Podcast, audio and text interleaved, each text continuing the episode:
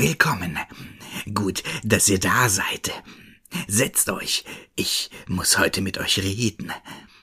Als erstes möchte ich mit euch über mein Intro diskutieren.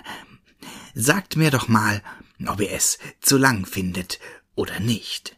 Ich persönlich finde es ja klasse, so wie es ist, aber wenn ihr findet, es ist zu lang, werde ich mich da noch mal dran sitzen. Ihr wisst ja, wie ihr mir schreiben könnt. Entweder auf Instagram oder per Mail. Und als zweites wollte ich euch fragen, wie ihr die Geschichten an sich findet. Ihr wisst ja, dass ich mir da immer sehr, sehr gerne Gastsprecher hole, weil die die Geschichten einfach besser machen. Aber wäre es auch mal okay, wenn ich Geschichten ohne Gastsprecher erzähle? Ist nur eine theoretische Frage, und ich weiß auch nicht, ob ich das machen möchte, aber so würde es theoretisch zwischendurch mal schneller gehen, und ich könnte eventuell mehr als eine Geschichte pro Woche erzählen. Auch das könnt ihr mir sehr gerne mal schreiben.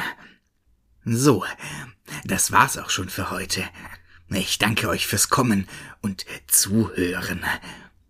Na, hab ich euch dran gekriegt. Natürlich bekommt ihr auch heute eine Geschichte.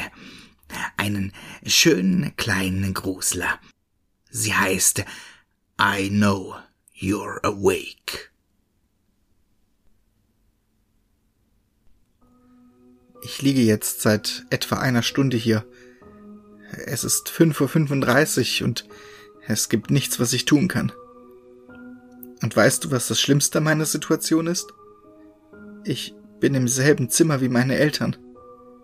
Sie stachen mich an und ich kann nicht anders als zurückzusehen. Ich versuche nicht zu weinen oder zu schreien. Ihre Augen sind auf mich gerichtet und ihre Münder weit geöffnet. Es riecht stark nach Blut. Die Angst lähmt mich. Eigentlich ist das im Moment gar nicht so schlimm, denn in der Sekunde, in der ich auch nur ein Geräusch von mir gebe und er bemerkt, dass ich nicht schlafe, bin ich am Arsch. Früher oder später werde ich aber sterben. Es gibt niemanden, der mich retten kann. Ich habe darüber nachgedacht, wie ich herauskomme. Aber das Einzige, das mir einfällt, ist, aus meinem Zimmer zu stürmen, aus der Haustür zu rennen und um Hilfe zu schreien, in der Hoffnung, dass meine Nachbarn mich hören können. Es ist zwar riskant, aber wenn ich hier bleibe, werde ich sicher sterben. Denn er wartet nur darauf, dass ich aufwache und er sein Meisterwerk vollenden kann. Du wunderst dich sicher, was hier los ist. Ich werde es dir erklären. Vor etwa drei Stunden hörte ich Schreie von der anderen Seite des Hauses. Ich stand auf und wollte nachsehen, als ich realisierte, dass ich zur Toilette musste.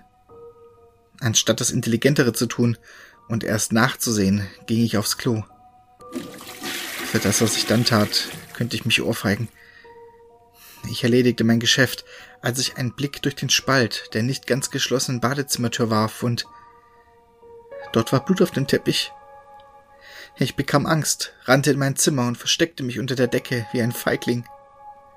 Ich versuchte mich selbst davon zu überzeugen, dass es nur ein lebhafter Traum war und dass ich am besten wieder einschlafen sollte. Dann plötzlich hörte ich, wie sich meine Tür öffnete.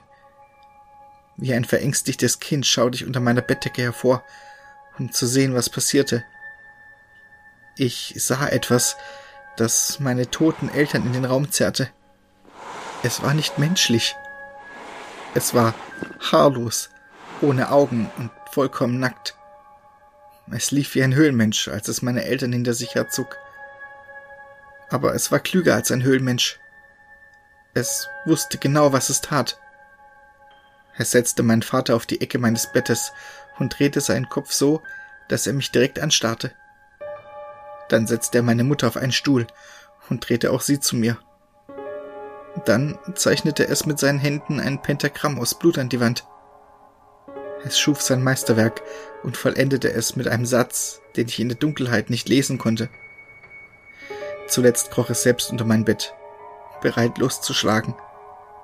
Jetzt allerdings, nachdem sich meine Augen an die Dunkelheit gewöhnt haben, kann ich den Satz lesen. Ich wollte nicht hinsehen, aber ich musste es wissen, bevor ich sterbe. Ich blicke auf sein Meisterwerk und lese den Satz. Ich weiß, dass du wach bist.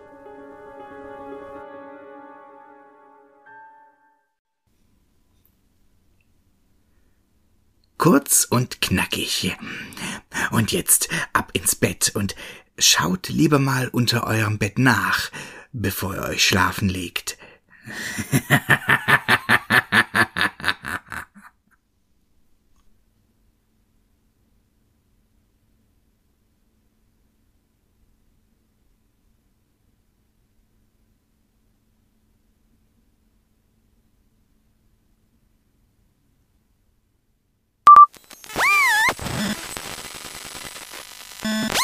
Hallo, da bin ich wieder.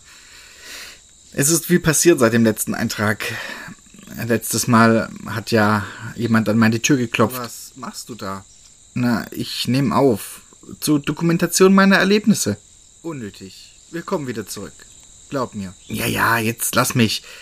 Das hat mir die ganze Zeit über den Verstand bewahrt. Also, Tür geklopft und da stand dann ein Mann. Er nennt sich Bo und ist scheinbar ein Detektiv. Er ist der Meinung zu wissen, wie wir hierher gekommen sind. Und noch wichtiger, wie wir wieder wegkommen können. Jetzt pack das Ding weg und beweg dich endlich. Ja, ja, schon gut.